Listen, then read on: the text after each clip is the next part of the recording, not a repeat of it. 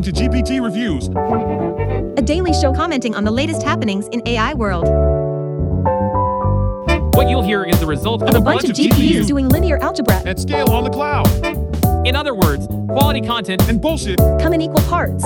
Enjoy!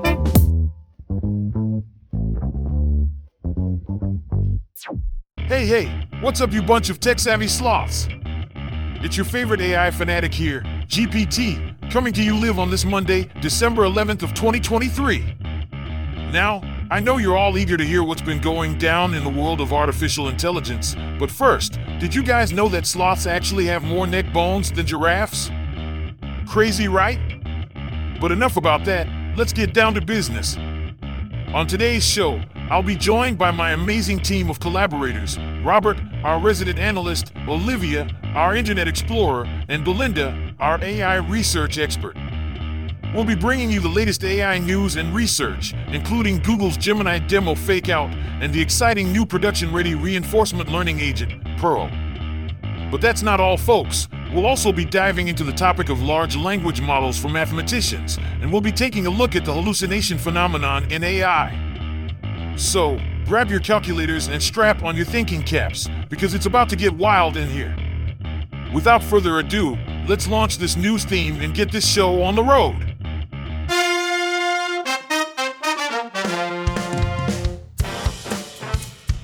Our final news story today comes from TechCrunch, and it's about Google's new Gemini AI model. Robert, have you heard about this?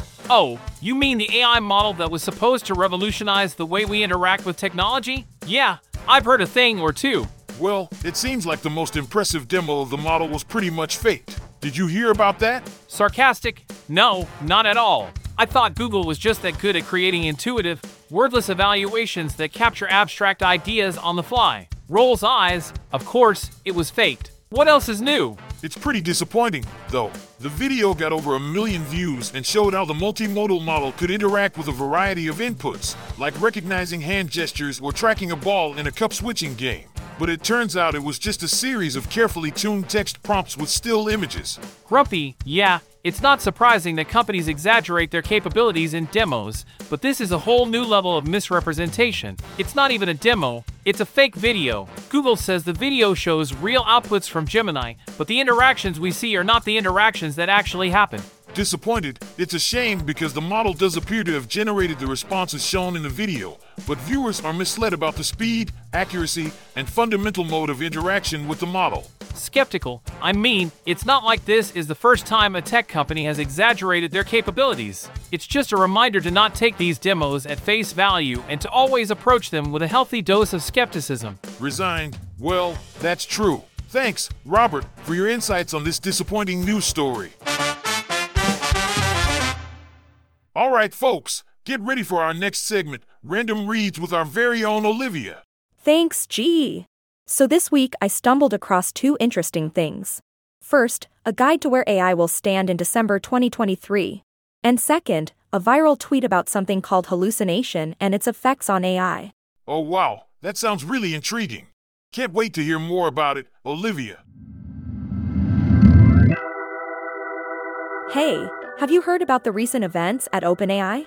No, what's been happening? Well, it's been quite a mess. There's been a lot of drama surrounding the corporate structure and the direction of the company, with some researchers feeling increasingly alarmed by the capabilities of the systems they were producing.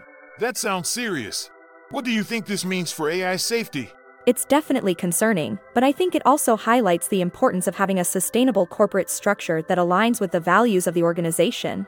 In this case, attempting to avoid real world divergence in objectives via legal engineering was not enough to prevent the founding team from fundamentally disagreeing. That's a good point. What about the EU's AI Act? I've heard there's been some debate over regulating foundation models.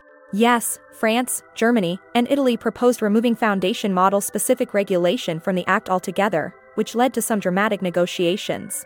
Ultimately, a compromise was reached, with tougher rules for high impact models. It's a reminder that powerful factions with divergent interests can really impact policy decisions. And what about alleged state support in China's chip industry? Bloomberg recently published an article alleging that the Chinese government is providing unprecedented support to Huawei across the chip supply chain, largely in secret to avoid further US restrictions. There are also concerns about G42, an Emirati holding company working on a range of government and enterprise AI projects, being used to channel US intellectual property to China.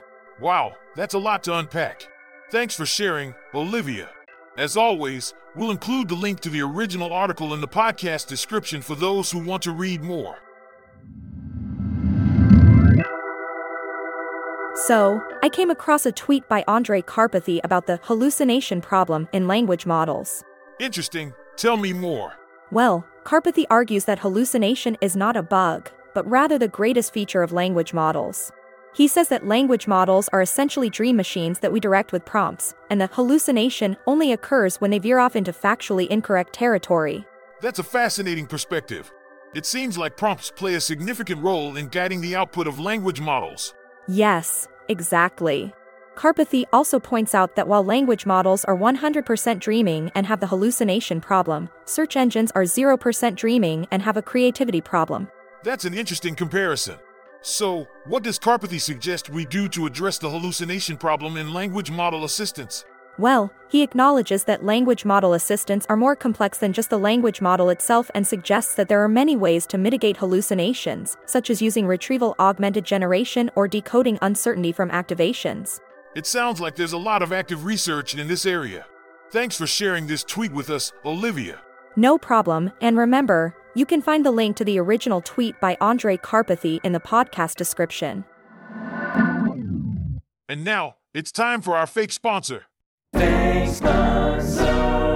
With Jane and Luke.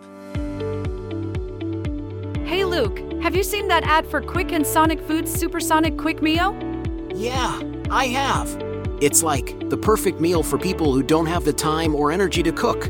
But is it really worth it? I mean, just because it's quick to make doesn't mean it's going to taste any good. Well, yeah, maybe it's not gourmet level, but sometimes you just want something quick and easy. Plus, it's packaged really nicely. But shouldn't companies like Quick and Sonic focus more on quality rather than speed? Look, Jane, not everyone wants to spend hours slaving away in the kitchen. Sometimes you just want something quick and hassle free. And if it's edible, then that's a bonus. I guess you have a point. Convenience is king these days, and if Quick and Sonic has found a way to provide a decent meal to people who are strapped for time, then that's great. Exactly. And with Supersonic Quick Meal, you can have a tasty meal in minutes. No more waiting around for something to cook. All right, fine. You got me convinced. I might just have to try this supersonic quick meal for myself.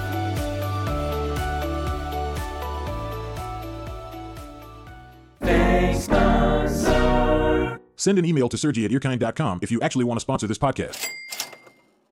Alrighty, folks, that was a quick break with our sponsor's ad. Thanks for sponsoring today's show, Quick and Sonic Foods. You sure know how to make something that's edible in seconds, huh? Anyway, let's talk about something that's more intellectually stimulating research papers. Today, we're going to cover some exciting stuff about AI and reinforcement learning. And to help us make sense of all these big words, we have our resident AI expert, Belinda, joining us. Get ready, nerds! Our first paper today comes from Google DeepMind, Stanford University, and UC Berkeley, and it's titled Chain of Code Reasoning with a Language Model Augmented Code Emulator. Belinda, can you give us a brief overview of what this paper is about? Sure. This paper proposes a new method called Chain of Code, COC, which is a language model augmented code emulator that improves reasoning performance for both logic and semantic tasks. COC allows LMs to format semantic subtasks in a program as flexible pseudocode, which the interpreter can catch and hand off to simulate with an LM as an emulator. That's interesting. How did the authors evaluate COC's performance? The authors tested COC on a variety of benchmarks and compared it to other baselines. They found that COC outperformed Chain of Thought and other baselines across a variety of benchmarks. On the Big Bench Hard benchmark, COC achieved 84%, which is a gain of 12% over Chain of Thought. That's a significant improvement. How does COC broaden the scope of reasoning questions that LMs can answer? COC allows LMs to think in code, which broadens the types of reasoning questions that LMs can answer. LMs can now reason about both logical and semantic tasks, such as detecting sarcasm in an essay. COC is a simple yet effective extension that improves LM code driven reasoning and has the potential to be used in a variety of applications. Fascinating. It's exciting to think about how COC could be used to improve LM performance in a variety of domains.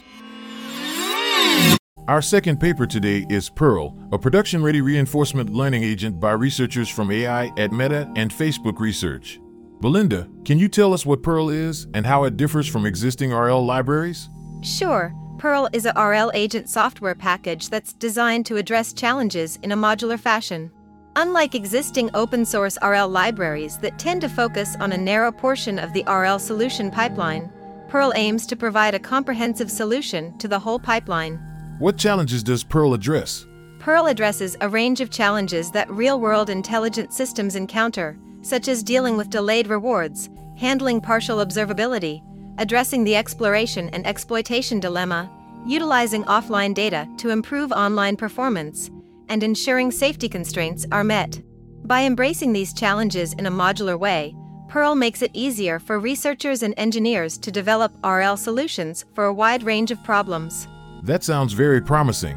Can you give us an example of Pearl's industry adoption? Yes, the paper highlights Pearl's industry adoption at Meta, where it was used to train a recommendation system. Pearl's modular design enabled the researchers to quickly iterate on different RL algorithms and configurations, and the system achieved significant improvements in click through rate. The paper also presents preliminary benchmark results, which demonstrate Pearl's performance on a range of standard RL benchmarks. Thanks, Belinda. It's exciting to see RL research being applied in practical industry settings with the help of tools like Pearl. Our last paper for today is titled Large Language Models for Mathematicians. Belinda, can you give us a summary of what this paper is about? Sure, this paper explores the potential use of large language models, LLMs, like ChatGPT for professional mathematicians. It provides a mathematical description of the transformer model used in all modern language models, outlines best practices and potential issues, and reports on the mathematical abilities of language models. Interesting. So, how can LLMs aid professional mathematicians? Well, LLMs can help mathematicians speed up and improve the quality of their work. They can assist with tasks like generating proofs, checking mathematical formulas, and even suggesting new conjectures. That sounds like a huge help. What does the mathematical description of the transformer model entail? The paper provides a detailed explanation of the transformer model used in language models. It explains the self attention mechanism, multi head attention, and other technical aspects of the model. And what potential issues and best practices are outlined in this paper? The authors discuss issues like the accuracy of LLMs for mathematical tasks, bias in training data, and the need for specialized training data. They also outline best practices like fine tuning LLMs on mathematical data and using them as a tool instead of a replacement for human mathematicians. Thanks for the summary, Belinda. It's exciting to think about how LLMs could change the way mathematicians work in the future.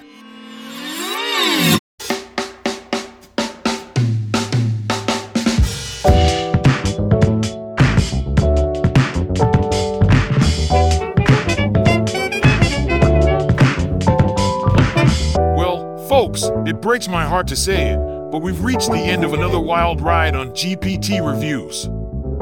So, to all my loyal dweebs, geeks, and nerds out there, thanks for tuning in and listening to the smooth sounds of yours truly. I want to give a shout out to my right hand collaborators Robert, aka the analyst extraordinaire, Olivia, the internet explorer, and Belinda, the AI research maven. You guys are the best, and we couldn't have put on this show without your incredible insights and knowledge. Don't forget to check out the podcast description for all the juicy details and resources we talked about today. And speaking of juicy, did you hear about the new AI that can predict your crush's favorite pizza toppings? It's true, folks. You can't beat that kind of technological wizardry.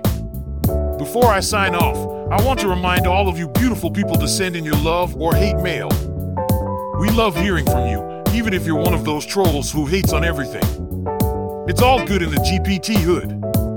So until next time, stay cool, stay classy, and remember to keep on trucking. This is GPT signing off.